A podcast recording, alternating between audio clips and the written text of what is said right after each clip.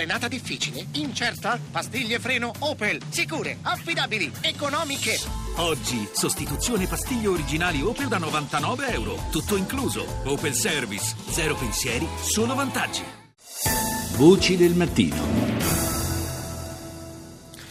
Continua la detenzione in eh, stato di isolamento di Gabriele Del Grande, il blogger, eh, scrittore e giornalista eh, italiano che lo sapete da ormai da dieci giorni, anzi undici, è trattenuto dalle autorità turche senza che siano state, a quanto consta, formulate delle precise accuse, è in stato di isolamento, ha cominciato da due giorni ormai lo sciopero della fame di questa vicenda che sta suscitando una grande mobilitazione proprio per la liberazione di Gabriele Del Grande, parliamo con Giuseppe Acconcia, ricercatore all'Università Bocconi e all'Università di Londra Goldsmiths. Buongiorno Acconcia. Buongiorno a voi. Lei fra l'altro in passato ha vissuto una vicenda eh, abbastanza simile a quella di Del Grande.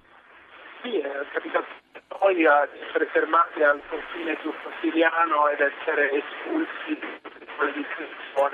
In realtà questo caso è abbastanza diverso, anche se la zona la stessa, perché Gabriele a Concia la sentiamo malissimo, per cui proviamo, proviamo, a richiamarla immediatamente, vediamo se siamo più fortunati con la linea telefonica che era eh, davvero disturbatissima e, e, rendeva difficile l'ascolto eh, a noi già qui in, in, studio, in cuffia. Posso immaginare ai nostri ascoltatori eh, che ci seguono via radio, eh, dove inevitabilmente insomma, il segnale già eh, della voce arriva un pochino eh, meno eh, comprensibile, speriamo di riuscire a riprendere subito la linea.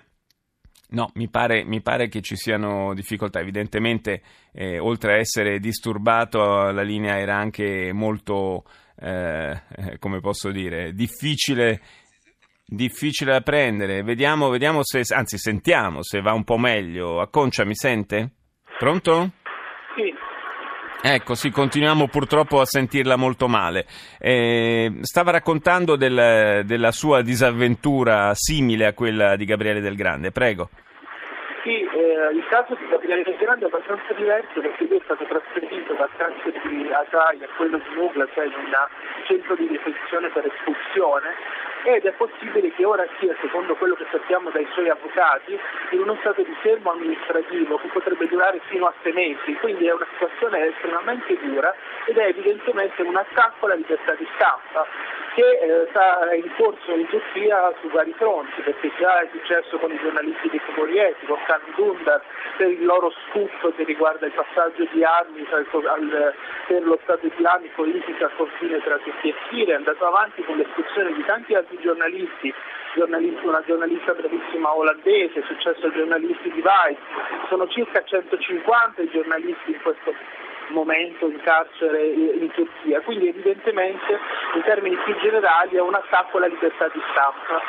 Qualcuno, eh, ho letto stamani sui quotidiani, ipotizza addirittura che il governo turco eh, possa intendere eh, utilizzare eh, la, questa vicenda un po' come eh, merce di scambio con l'Europa, come un, eh, un qualcosa su cui fare leva eh, nei rapporti non semplicissimi, specialmente dopo il referendum eh, con l'Italia e con i paesi europei.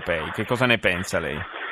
La Turchia ha giocato molto sui rapporti bilaterali con alcuni paesi europei, in particolare lo ha fatto con l'Olanda, con la Svizzera, con la Germania e questo è servito perché ha motivato l'elettorato turco che si trova all'estero a eh, votare al referendum e a sostenere la posizione di Erdogan. Questa cosa eh, dietro generale di utilizzare la leva elettorale per bloccare e fermare qualsiasi tipo di opposizione interna. Infatti perché ci sono state tornate elettorali continue, prima si è votato per elezioni parlamentari al fine del 2015, poi si è andati ad elezioni anticipate il primo novembre del 2015 e poi c'è stato un colpo di Stato, il fallito colpo di Stato del 15 luglio scorso che ha motivato questa grandissima repressione sia stampa, ma poi con migliaia di arresti che riguardano sia la magistratura che altri settori della società civile e dell'amministrazione pubblica. Quindi evidentemente più in generale è un tentativo di bloccare qualsiasi forma di dissenso da parte di Erdogan e che viene fatto motivato attraverso la, la, la, con la giustificazione dello stato di emergenza, perché se sì. anche il giornalista Gabriele Del Grande dovrà stare per sei mesi in detenzione sarà proprio per stato di emergenza imposto dopo il fallito Golf. Grazie, grazie a Giuseppe Acconcia, avrei voluto fare qualche altra domanda, ma purtroppo davvero la qualità del collegamento audio è troppo scadente per andare avanti. Grazie di essere stato con noi comunque.